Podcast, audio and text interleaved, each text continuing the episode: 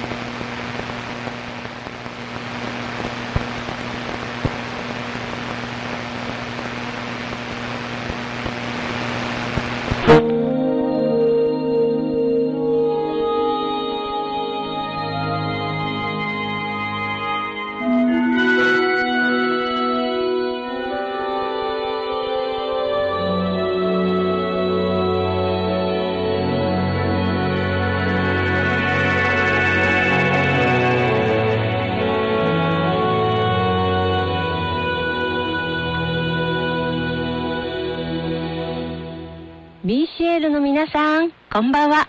番組担当のチャッキーです。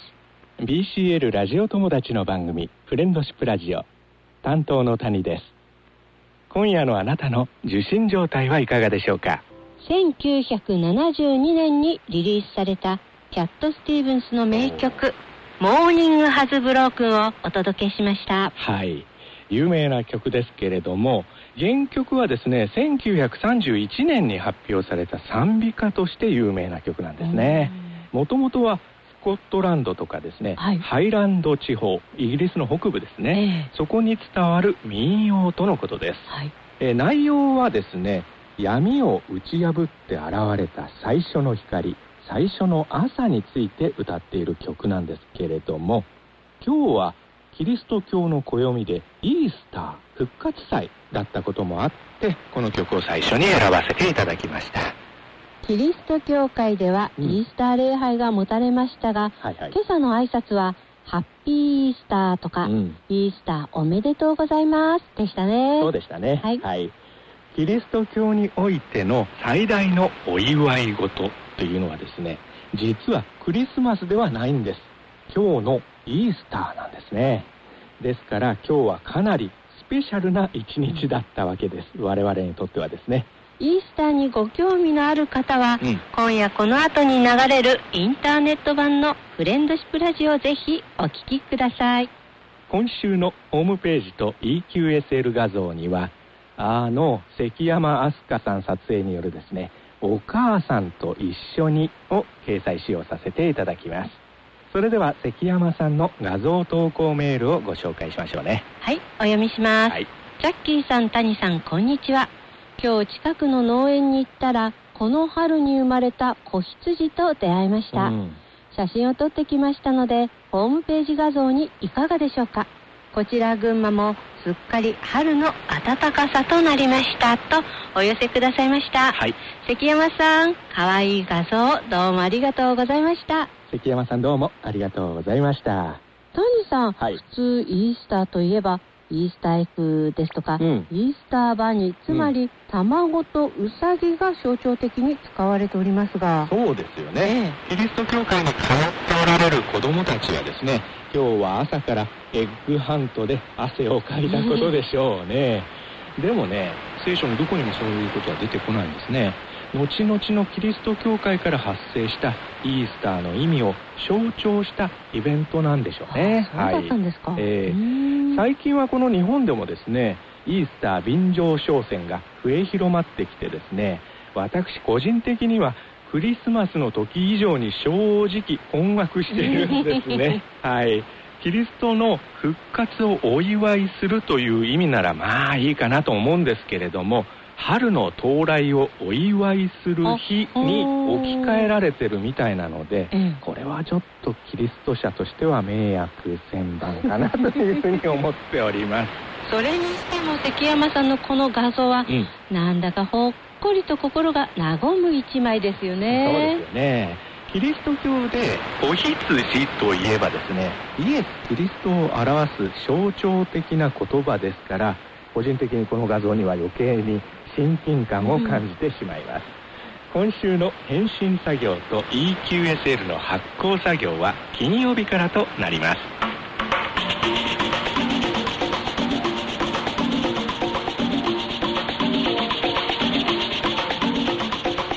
友達の声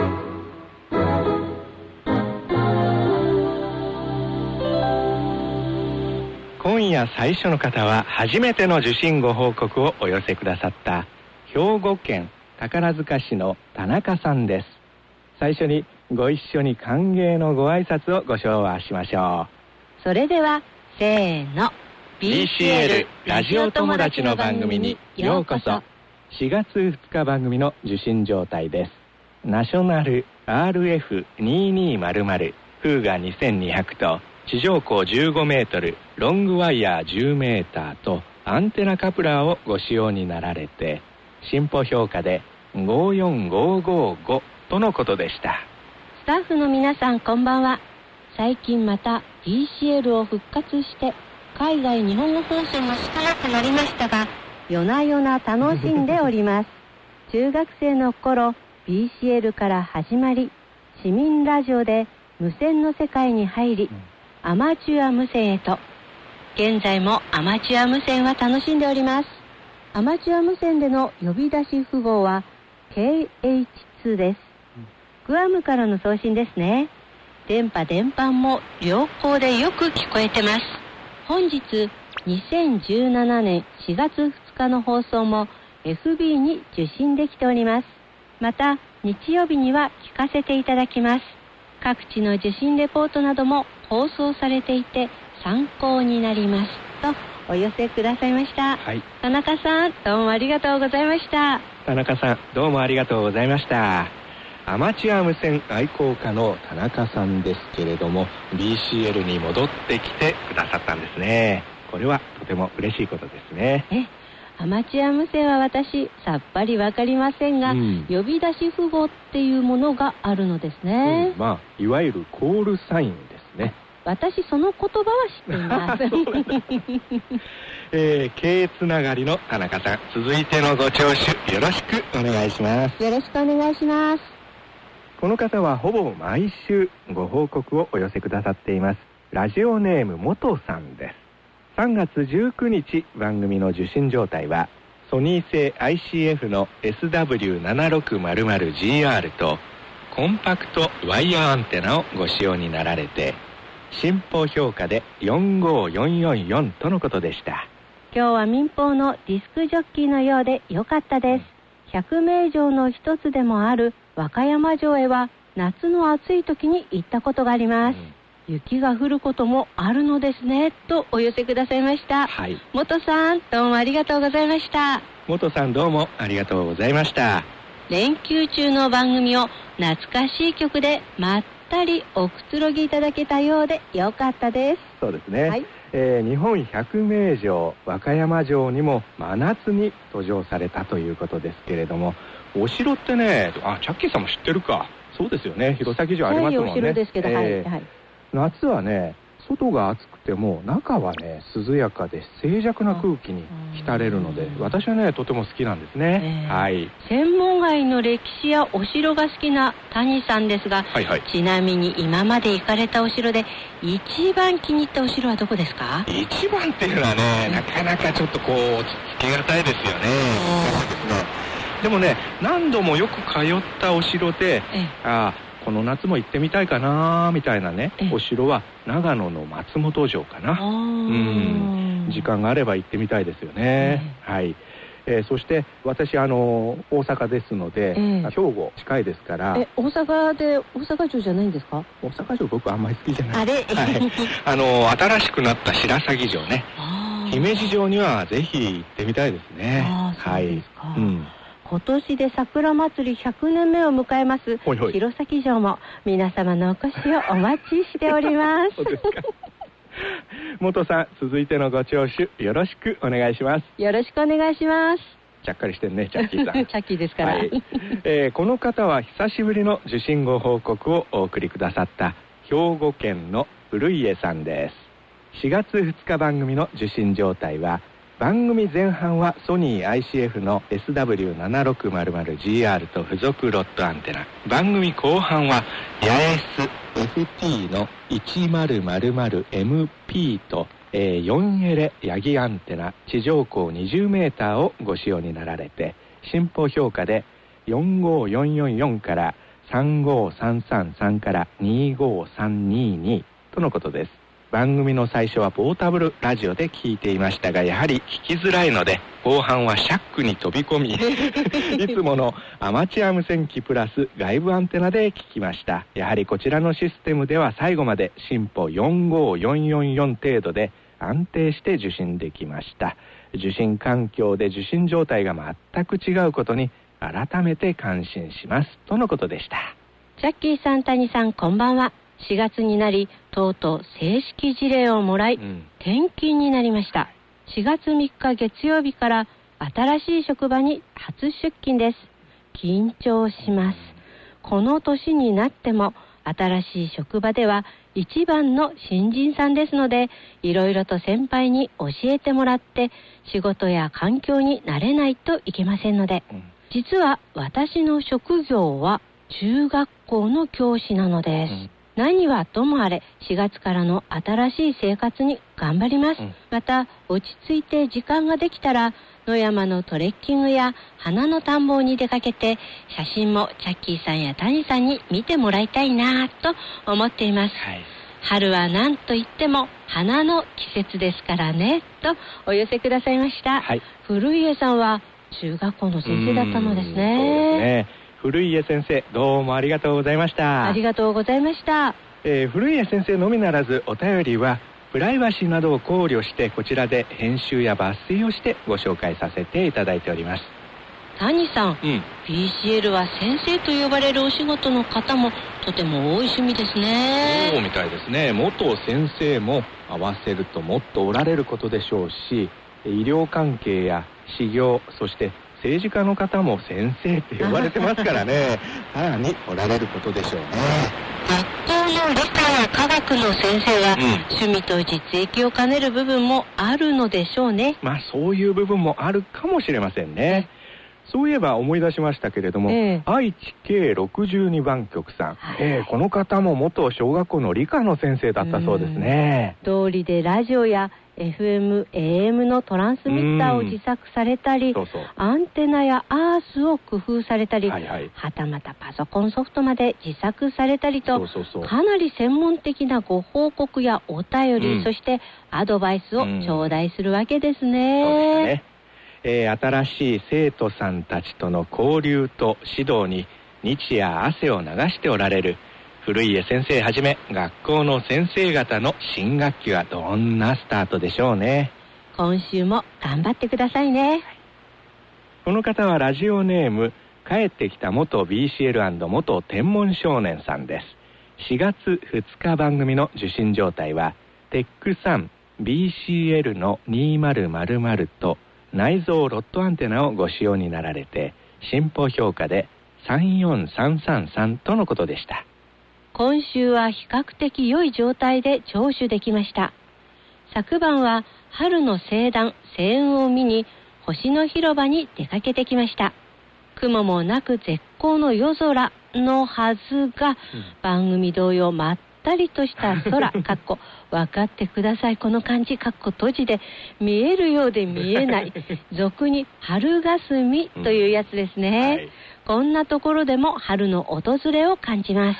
さて、人生の忘れ物を取りに行くという目的ではないのですが、自分が事実上の幹事役となって、8月に小学校6年3組当時の担任の先生を囲んで同窓会をすることになりました。はいその先生は当時テレビでやっていた金八先生さながらの型破りで、授業外で我々生徒山登りやキャンプに連れて行っていただいたり、今の教育現場ではちょっと考えられない先生でした。うん。本当に恩師と呼べるのはその先生だけかもしれませ。うん。んさすがに小学6年のクラス限定となると、行方がわからない同級生もかなりいて、3分の1くらい集まるかなというところですが、多分他の元クラスメートもたくさんの忘れ物を取り戻しに来るんだと思いますとお寄せくださいました。はい。帰ってきた元 BCL& 元天文少年さん、どうもありがとうございました。どうもありがとうございました。春の星雲星団観測のために例の星の広場に行かれてですね、春の夜空を観望されたところ、空がまったりとしてですね、わかりますよ、そのニュアンスね。えーシャープでクリアじゃない、私の頭の中のような状態ですよね。はい。見えるようで見えない春霞に遭遇とのこと、お察し申し上げます。夜空の星もですね電波と同じで一刻一刻変化があってなかなか思い通りにそして予測通りにはいかないですからね、はい、でも春霞との遭遇ぐらいでよかったですよね。例の金髪美女さんや やんな人たちとかに囲まれて天体観測するのもちょっと落ち着かないですからね。確かにそうですよね。はい、えー恩師と呼べる方は皆様もきっとおられることでしょうね。チャッキーさんは？小学校1年から小学校3年までの担任の先生ですかね。あの、小学校2年の時、うん。家庭の中でちょっといろいろありまして、はいはいはい。私成績が下がって、うん。先生は心配して私のことを亡き母に話したそうなんです。それで2人で相談をし、うん。先生は学校で私のメンタルをケアしてくださいました。家族や近所のおじちゃんおばちゃん以外の他人に大切にされたという思い出がうん。今でも残っているのでうんその先生が一番の恩師かもしれませんね。なるほどね。トニーさんはいかがですか？私ね2人の先生あの頭に浮かびました。この春霞のような、ね、頭の中にね、えー、1人はね中学1年の時の担任の先生。私途中で転校しちゃったから途中までの先生なんですけれども、はい。えーその方ともう1人は高校のねええ。音楽の先生。この先生には3年間お世話になりました。はい。吹奏楽部の顧問の先そう生そうそうそうそう、そうなんです、えー本気で殴ることを通して人としての正しいやり方責任感について教えてくれたのが中学1年の時の担任の先生、えええー一人の独立した人間として向き合ってくれたことを通して上辺だけではない音楽の奥深さや自分の核となる考えをしっかり持つことが創造性を生むということを教えてくれた高校の音楽の先生には今でも感謝しております。帰ってきた元 BCL& 元天文少年さんや、うん。BCL ラジオ友達の皆さんは恩師の方から何を学ばれましたか？帰ってきた元 BCL& 元天文少年さん。続いてのご聴取よろしくお願いします。よろしくお願いします。今夜最後の方です。3月12日番組を神奈川県横浜市でご聴取くださった富田さんです。受信状態はソニー ICF の SW7600GR と KW の 8RPA をご使用になられて進歩評価で44444から34333とのことでした。さて3月12日は人生の残り時間を考えさせられる内容でしたね。私の場合は特に大病したというわけでもないのに割と幼いうちからいつか必ず訪れる自分の死というものを思い、うん。子供心になんとなく死ぬ時に後悔しないような生き方をしたいと意識していたように思います、そして高校の時英語の授業で Today is the first day of the rest of your life という文章を知ってから、この意識が決定的なものとなりました。かっこ先生は単に座の使い方を教えたかっただけだと思うのですが、かっこ閉じ。はい。以来20年余り自分がやりたいと思ったことは綿密に計画を立ててできる限り実現させるよう努力してきました。かっこもちろん実現しなかったものも多々あります。かっこ閉じ。おかげで自分でも密度の濃い人生を過ごせているとは思いますが、いつも人生の残り時間を意識した生き方というものにちょっと疲れてきたように思います。何しろ目標の実現のために無駄と思える時間を極力なくし、常に何かやっている状態を意識的に作り出しているわけですから、最近では死ぬ時にもうちょっとのんびり生きればよかったなどと後悔するかもしれないと思うようになりました。はいとはいえ、まだまだのんびり生きようとは思えず、今も朝4時にこのメールを書いております。とお寄せくださいました。はい富田さん、どうもありがとうございました。富田さんどうもありがとうございました。本当に真面目に物事に全力で取り組んでこられた歩みだったのですね。本当にそうですよね。そのご努力や集中力に敬意を表したいと思います。えー富田さん、くれぐれもご自愛くださいね。燃えとか煮詰まりとかには十分ご注意をお願いします。続いてのご聴取よろしくお願いします。よろしくお願いします。Today is the first day of the rest of your life という言葉はですね、チャールズ・ディートリッヒの有名な格言ですよね。3月12日番組での私のコメントですけれども、実はですね、あの内村勘三という方の言われた言葉、一日一生、一生一日というその言葉を念頭に置いて人生の残り時間をどう生きるかについてちょっと発言してみたんですね。えー聖書にはですね、日々新たにされるということを進めているんですね。えーつまりこれは毎日リセットボタンを押すようなものなんですね。